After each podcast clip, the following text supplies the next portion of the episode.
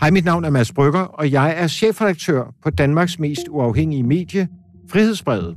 Det du nu skal høre er en fortælling om en dansk iværksætterkomet ved navn Sara Josefine Hjort. Hun er på fornavn med Barack Obama, og hun har med sin tech-virksomhed Canopy Lab taget medierne med storm med den ene succeshistorie efter den anden. Men pludselig melder spørgsmålet sig. Er det hele bare et stort luftkastel? Og hvem er direktøren egentlig? Lyt med, når Frihedsbrevet fortæller historien om den talentfulde fru Hjort. Lyt til de to første episoder helt gratis her, og hør nye episoder i serien i Frihedsbrevets app. Gå ind på frihedsbrevet.dk-bliv-medlem. God fornøjelse.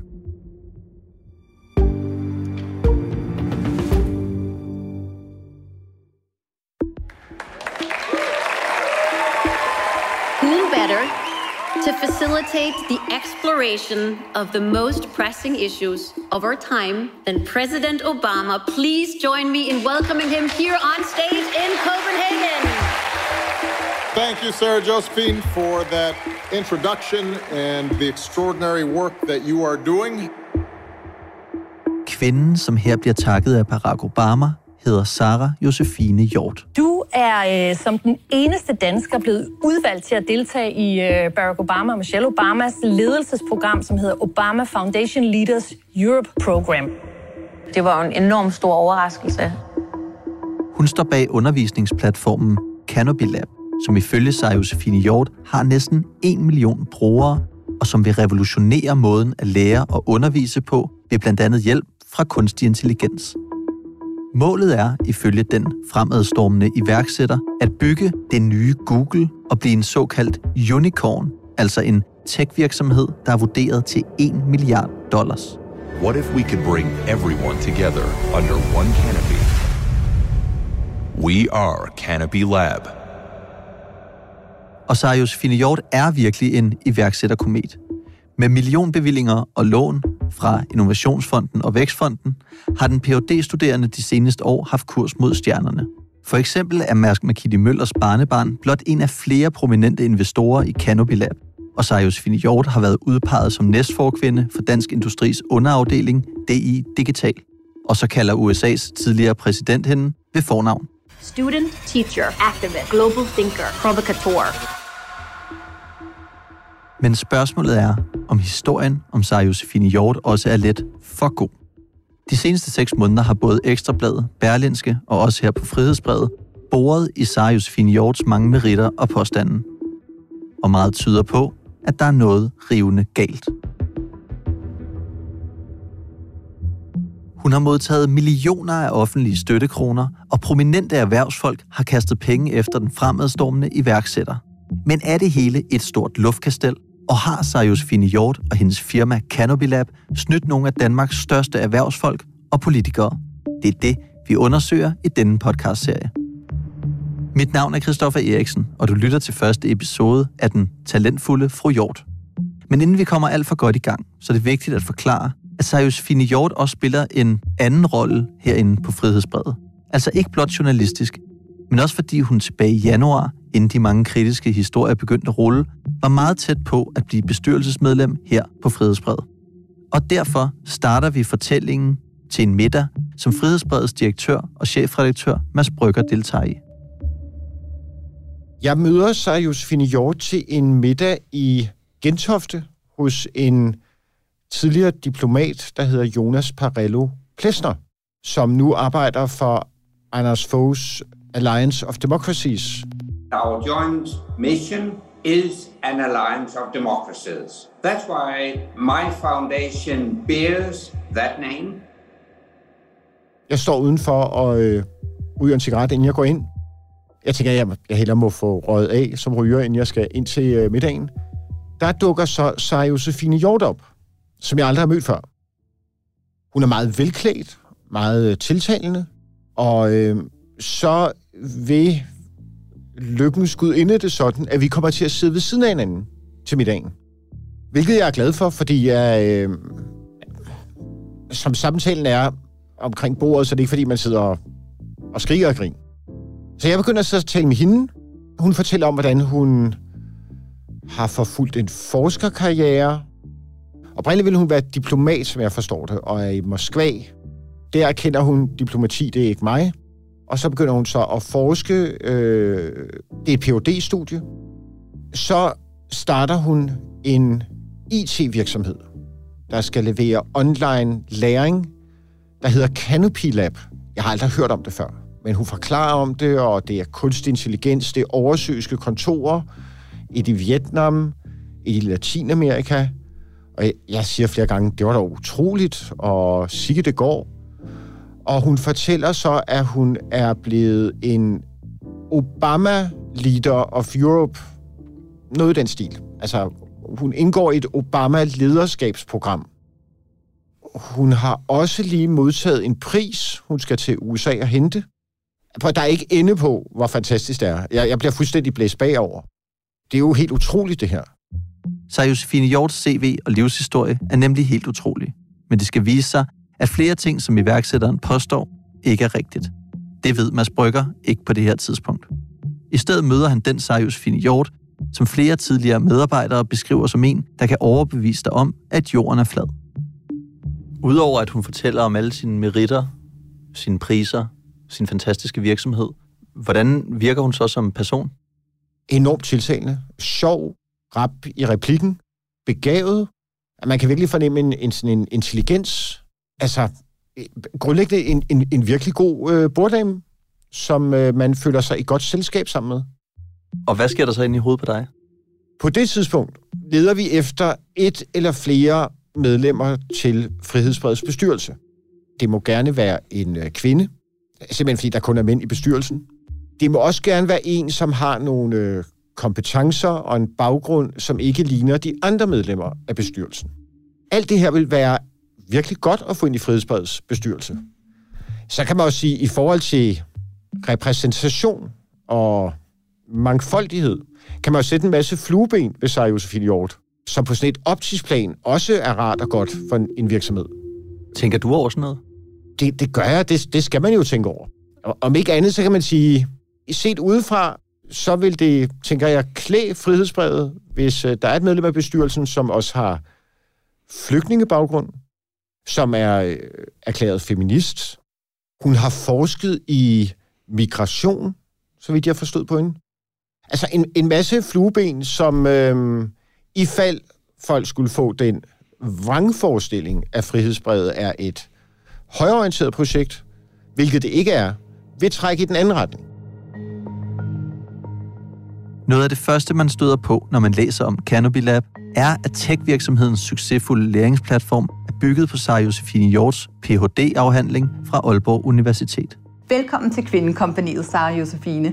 Hvad fik dig til at tage hul på en karriere inden for iværksætteri? Jeg var gået i gang med en Ph.D. på Aalborg Universitet, og der lavede jeg en masse explorative interviews med rumæner og tyrkere. Og der fandt jeg ud af, at de faktisk brugte internettet og de sociale medier rigtig meget i deres forsøg på at navigere deres liv i Danmark. Det blev jeg enormt fascineret af. Hvis man googler sig Josefine Hjort, er der særligt én fortælling, der går igen i tv-indslag og i podcasts. En fortælling om, hvordan Sarah Josefine Hjort under arbejdet med sin phd afhandling pludselig opdager, at online læringsplatforme er for dårlige, og derfor beslutter sig for at lave en, der er bedre sammen med sin mand. And just like that, um, with uh, $45, a weekend of hard work, and uh, eventually a bottle of champagne, we launched the first version of Canopy Lab. For uden sig Josefine Hjorts Ph.D. og forskning, så slår hun og Canopy Lab sig op på særligt brugen af kunstig intelligens. At Canopy Lab, there's more than 55 templates that are pre-made for you and our crazy AI engine can actually fill out the templates if you put your content in on the top. Her på Frihedsbredet har vi i månedsvis forsøgt at finde ud af, hvad den kunstige intelligens hos Canopy Lab egentlig består af. Svaret er stadig uklart. Ikke desto mindre bliver der også snakket om kunstig intelligens, da Mads Brygger efter middagen i Gentofte forsøger at værve sig Josefine Hjort som bestyrelsesmedlem. Så sker der det, at jeg i dagene efter drøfter ideen om, at hun skal ind i Frihedsbredets bestyrelse med vores Chief Operating Officer, eller på dansk driftsdirektør, Charlotte Hofmeier. Hun synes, det lyder fantastisk. Og så kontakter jeg så vores bestyrelsesformand, øh, Bjørn Høj Jensen. Han synes også, det lyder øh, helt oplagt interessant. og foreslår så, at jeg tager en frokost med hende. Så jeg inviterer hende på frokost på øh, restaurant Møntergade i København. Hun dukker op i sådan en smaragdgrøn spacerdragt. Altså udtrykket af nogen ligner en million. Det giver virkelig mening her. Hun er enormt velklædt. Meget øh, veloplagt. Vi spiser frokost. Vi taler videre om hendes virksomhed, øh, at hun skal til USA og hente en pris. Det er lige inden hun skal afsted til USA for at få den her pris. Og øh, vi taler om, at hun skal være vært for et tv-program, der skal produceres i USA til, til YouTube. Hun har gang i så mange ting. Og så forsøger jeg at forstå, hvad det er, hun laver med kunstig intelligens i Canopy Lab. Og det forklarer hun, jeg, jeg forstår det ikke rigtigt. Men tænker, det tænker jeg sådan er ret menneskeligt, det er måske mig, der er dum. Jeg, jeg, jeg er en lægmand, når det gælder kunstig intelligens. Har det også noget at gøre med, at du har svært ved at stille hende kritiske spørgsmål, fordi du er bange for at virke dum? Ja, altså, man vil jo gerne, når man er et voksen menneske, fremstå kompetent. Og når jeg skal sidde og overbevise hende om, at hun skal med i Frihedsbredets bestyrelse, så vil det andet andet lige skabe en mærkelig stemning, hvis jeg siger til hende for eksempel, prøv, jeg forstår simpelthen ikke, hvad, hvad, hvad det er, du mener. Øh, kan, kan, kan du ikke forklare det igen? Og hvis jeg så siger det en gang til og en gang til, så kan det jo godt være, at hun tænker, jeg vil ikke være i bestyrelsen for en virksomhed, der har ham som direktør. Det, det, det, det er jo sådan, det er. Så kommer øjeblikket, hvor jeg spørger, om hun har lyst til at være med i Frihedsbreds bestyrelse. Det vil hun gerne, og jeg bliver kisteglad. Efter frokosten, så øh, melder jeg tilbage til Bjørn Høj Jensen. Den er hjemme, hun siger ja, og hun er klar til at mødes med dig. Så mødes hun med Bjørn. Som jo er en dreven forretningsmand med meget erfaring. Ja, det er han. Øh, han har arbejdet med private equity, kapitalfonde i øh, Danmark, Skandinavien, Europa. Han har investeringer i USA. Og hvad fortæller han dig efter sit møde med Sirius Finiort? Bjørn Høj Jensen har fuldstændig det samme indtryk af hende. Han er også meget imponeret. Ligesom jeg tænker han, at hun vil være en kæmpe gevinst for øh, frihedsbrevet og bestyrelsen. Det er simpelthen øh, soleklart. Øh, hun skal ind i vores bestyrelse. Vi er på det her tidspunkt i december. Det er små to måneder, før de første kritiske historier om Sara Josefine Hjort skal dukke op. Er der på noget tidspunkt, hvor du får et svagt hint om, at noget ikke er, som det skal være? Ja. Se i bagspejlet. I forbindelse med, at hun skal indtræde i bestyrelsen, skal vi udsende en pressemeddelelse. Og øh, Christina Lagoni, der arbejder i Frihedsbredets øh, direktion, hun sender en mail til Sara Josefine Hjort, hvor hun beder om nogle citater til pressemeddelelsen fra Sara Josefine Hjort. Sara Josefine Hjort skriver så flere citater, men i et af dem skriver hun, at det er både modigt og inspirerende at lancere et medie, som skal vækste baseret på en SAS-model. Og det var jeg ikke klar over på det tidspunkt, men en SAS-model betyder software as a service, hvilket jo ikke er det, frihedsbrevet skal leve af og levere og sælge. Det gør Christina Lagoni urolig, for det tyder på, at Sara Josefine Hjort simpelthen ikke rigtig forstår, hvad det er, frihedsbrevet laver. Og øh, det gør hun meget opmærksom på, og det reagerer jeg simpelthen ikke på. Jeg, jeg tænker, det kan jo være, at hun ser noget i frihedsbrevet og vores fremtid, som, som jeg ikke ser. Jeg, jeg slår det hen. Hvorfor tror du, at det giver dig anledning til en større mistro? Jamen, det er fordi, at de gange, jeg har mødtes med hende, fornemmer jeg en utrolig selvsikkerhed.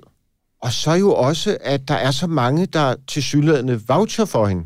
Øh, Anders Fogh Rasmussen, som har jeg indtryk af, har været en slags fader for hende i forhold til at komme ind i det her Obama-lederskabprogram. Hun er i et Obama-lederskabprogram. Hun er i Dansk Industri, deres, hvad skal man sige, digitale søjle, der er hun i øh, deres øh, bestyrelse. Der er så mange omkring hende, som siger god for hende. Det gør jo også, at man sænker paraderne. Men efter pressemeddelelsen om Sara Josefine Hjorts indtræden i Frihedsbredets bestyrelse er blevet sendt ud, går det op for Mads Brygger, at der er noget helt galt. Jeg får et vink med en vognstang fra en journalist på Berlinske, der i en bisætning, vi taler om noget helt andet, siger noget i retning af, hende Sara Josefine Hjort, et eller andet, skal du passe på med. Jeg kan høre i hans diktion, at det er noget, han ved. Og det, det giver mig i hvert fald en uro. Dansk presse er jo en lille verden, og der er mange forbundne kar. Da jeg ved, at der er noget helt galt, uden for enhver diskussion, er, da jeg hører, at Ekstrabladet er i gang med at undersøge en. Og øhm, så er Frihedsbrevet også i gang med undersøgningen. Og min første tanke er, om Sarah Josefine Hjort er en dansk Elizabeth Holmes. High-profile investors poured a fortune into Elizabeth Holmes' company, Theranos. Altså den her blonde, kvindelige IT-iværksætter, som tager Silicon Valley med storm, med vilde planer om at lave en slags blodets Google, kaldet Theranos, som skal gøre det utrolig nemt for alle at få testet sit blod for en billig penge. Og det viser sig til sidst at være fup og fidus fra ende til anden. But her invention didn't work. She's a fraudster. Mads, du er kendt som en dreven journalist, der udgiver dig for snart sagt hvad som helst. Du rejser rundt i Nordkorea under faldsdække, i USA under faldsdække. Du har også taget fusen på folk i, i Danmark i forbindelse med din journalistik. Hvordan kan det være, at du har været så nem at snøre? Det har jeg tænkt meget over.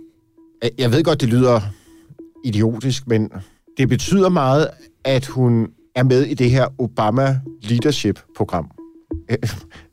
Det, det ærger jeg mig virkelig over at sige, men, men det gør virkelig indtryk på mig. For jeg tænker, at i forbindelse med det, så må der jo have været noget due diligence, som det hedder, at man virkelig har kigget hende efter i kortene. Ellers ville hun jo ikke blive lukket ind i den tillidens cirkel der. Du tænker, at de har gjort det arbejde for dig, som du normalt ville skulle lave? Ja, jeg tænker så, altså, der er andre, der har set hende efter i sømne, og så sker der jo også det, som jeg jo tit, når jeg har drevet mit spil, har øh, lukreret på. Man vil jo så gerne have, at det er sandt. Det er jo meget grænseoverskridende at sige til et andet menneske, prøv at høre, jeg tror simpelthen ikke på det, du fortæller mig. Jeg tror ikke på, du er den, du påstår at være.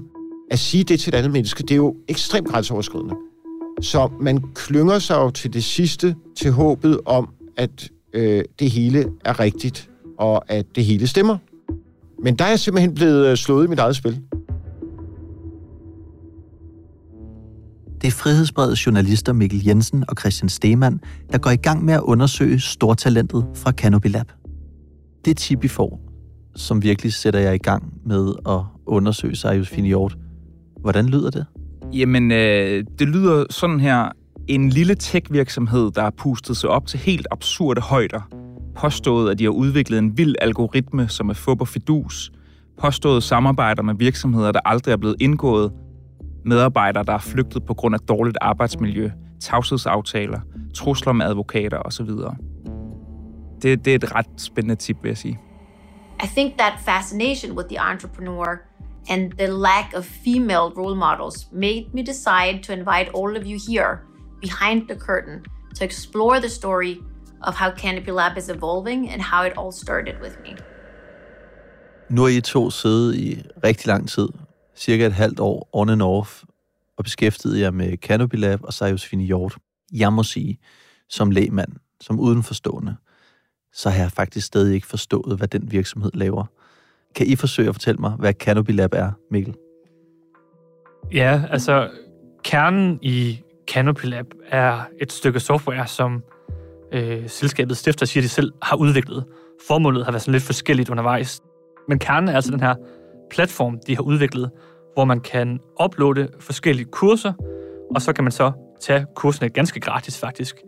Det smarte skulle så være, at de her kurser, det er nærmest selvbyggende. Altså, så Josefine Hjort har udviklet den her helt fantastiske algoritme, som kan bygge de her kurser selv, og den kan bruge øh, 40 eller 50 forskellige læringsmetoder, som hun har opdaget under hendes phd research til at, at nemme læringen. Så det er altså et stykke helt, helt fantastisk læringssoftware, som bare for kurserne bare fiks ind i hovedet på en, kan man sådan sige. Og det tip, som du læste op før, Christian, det går jo faktisk på, at den algoritme, den er, den er fup og fidus. Hvad siger de kunder, som I ringer til? De fleste virksomheder, vi taler med, kan ikke helt genkende den her platforms fortræffeligheder, som Sarah Josefine Hjort, hun ligesom turnerer rundt med. Altså, de beskriver en, en meget, meget simpel platform, som øh, ikke virker sådan helt færdigudviklet, og som ikke kan særlig mange ting. I hvert fald ikke det, som der ligesom bliver lagt op til, da de skal købe den eller prøve den. Når nu platformen er gratis, så har vi jo selvfølgelig været inde og, og teste den af. Og, og de kurser, som vi har testet, vi har testet mange forskellige, men vi har jo også testet de kurser, som Canopy Lab selv har lagt op. Det må jo være creme eller creme. Her har vi en Ph.D. i, i læringsmetoder. Og, og den måde, som kurserne er bygget op på, det er, at der typisk er øh, links til andre artikler, altså på andre websider, eller øh, der er indladet en YouTube-video, som nogle andre har lavet, hvorefter man så skal svare på spørgsmål om det, man lige har set eller læst. Lige meget hvad man svarer, så består man. Og det er simpelthen det. Ikke andet end det. Canopy er en social og adaptiv læringssoftware, som er udviklet til brug blandt andet hos managementkonsulenter i Danmark, men også i flygtningelejre i Uganda. Vi tager jo udgangspunkt i den her store referenceliste, som er på Canopy Labs hjemmeside. Og det er nogle ret store firmaer, altså vi snakker Telia, vi snakker Samsung. Øh, men da vi ligesom begynder at ringe til dem, så finder vi ud af, at altså, enten er der tale om mindre pilotprojekter, hvor de har fået lov til måske at, at prøve platformen, men hvor de så ikke er gået videre med det. Andre gange så har de slet ikke været kunde. Vi har for eksempel noget, der hedder Humanity in Action Denmark, som er en stor NGO også, som, som siger direkte til, til os, at altså, de har aldrig været kunde hos hende. Man kan sige allerede der, der begynder alarmklokkerne ligesom at ringe, fordi hvorfor vil man skrive så store kunder, så store virksomheder på, på sin hjemmeside, hvis de aldrig har været det? Det her med kunderne, det prøver vi selvfølgelig at få svar på, og da vi spørger Sara Josefine Hjort, så skriver hun tilbage til os, at Cannabis Lab samarbejder med ca. 120 NGO'er, som bruger platformen på forskellige måder, og at samarbejderne er vidt forskellige. Nogle er kommersielle, andre er ikke. Men det giver os jo ikke rigtig svar på, hvorfor de har skrevet nogle af de her kunder på, som ikke kan genkende, at de har været kunder hos Cannabis Lab.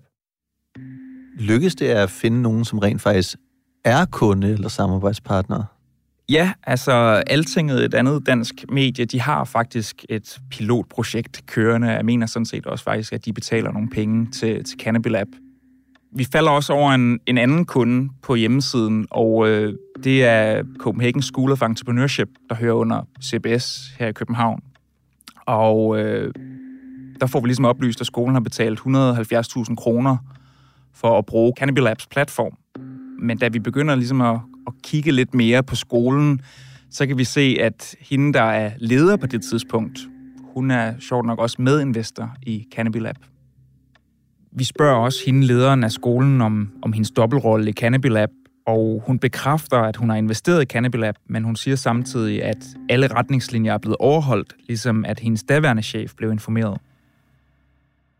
Der er en mere, øh, som bekræfter et, et samarbejde med, med Canopy Jeg ved ikke, om der er betaling mellem dem, men det er den her øh, forening eller organisation, som hedder Alliance of Democracies Foundation, som er Anders Fogh Rasmussen, Danmarks øh, tidligere statsministers organisation, hvor de jo blandt andet arrangerer et årligt øh, demokrati-topmøde i København. Det er et samarbejde, hvor de blandt andet lavede kursus på Canopy Labs platform, og så er der faktisk også et personligt samarbejde mellem Sarah Josefine Hjort og organisationen, hvor man som virksomhed kan vinde hende som mentor, så man kan få et udviklingsforløb sammen med Sarah Josefine Hjort.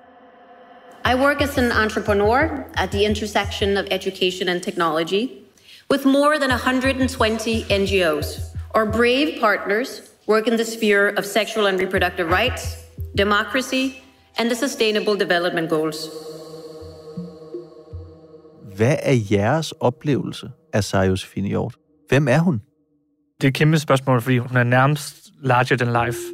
Den har egentlig en klassisk mønsterbryder fortælling om at være vokset op blandt fattige kår i øh, et sted, som hun i hvert fald selv karakteriserer som, som, som ghetto, og lykkedes så ligesom at bryde den sociale arv.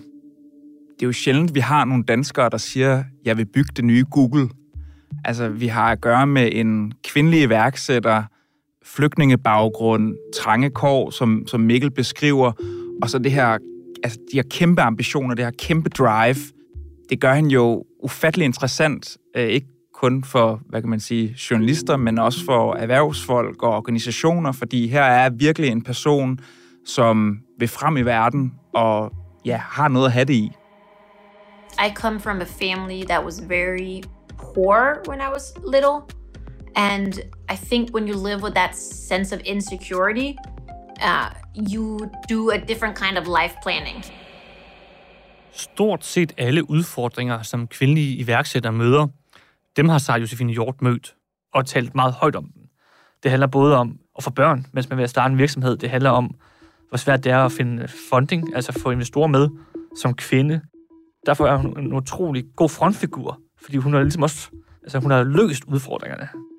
Når man skal behandle Sarah Josefine Hjorts virksomhed journalistisk, så er man også nødt til at behandle Sarah Josefine Hjort, fordi de to ting, det hænger sammen. Virksomheden er bygget på hendes forskning, det er hendes idéer. Hele, alt det, der bliver kommunikeret ud og til fra virksomheden, er næsten en til en lige med Sarah Josefine Hjorts persona. My name is Sarah Josephine, and I'm the co-founder of Canopy Lab. Canopy Lab is a social learning platform powered by AI. It was conceptualized during my PhD years. Og når man taler med de investorer, der er i Canopy Lab, så fortæller de jo også, at de er købt ind i projektet på grund af sig, Josefine Hjort. Altså hendes forskning, hendes Ph.D., altså hele, hele det her CV. Det er jo det, der har, hvad kan man sige, fået dem ind i folden. Og derfor så er det også det, man er nødt til at undersøge rent journalistisk. Vi har selvfølgelig forelagt samtlige kritikpunkter, som bliver fremført mod sig Josefine Hjort og Canopy Lab her i podcasten inden udgivelse. Og vi har i den forbindelse også inviteret sig Josefine Hjort til et interview, men hun er ikke vendt tilbage med et svar inden deadline. I næste episode af Den Talentfulde Fru Hjort skal vi dykke ned i iværksætterkometens CV. Der er nemlig flere ting, der ikke har hold i virkeligheden. Altså, jo mere vi graver os ned i den her POD, som hele Cannabilab Lab og Sarah Josefine Hjort er bygget op om, der går det op for os, at der er noget helt galt. Vi finder faktisk ud af, at hun har faktisk ikke en POD, og vi finder også ud af, at hun faktisk har dumpet. Jo flere kilder vi taler med, jo mere bliver der slået tvivl om den grundlæggende fortælling om Sara Josefine Hjort. Og vi finder ud af, at hun ikke altid har heddet Sara Josefine Hjort.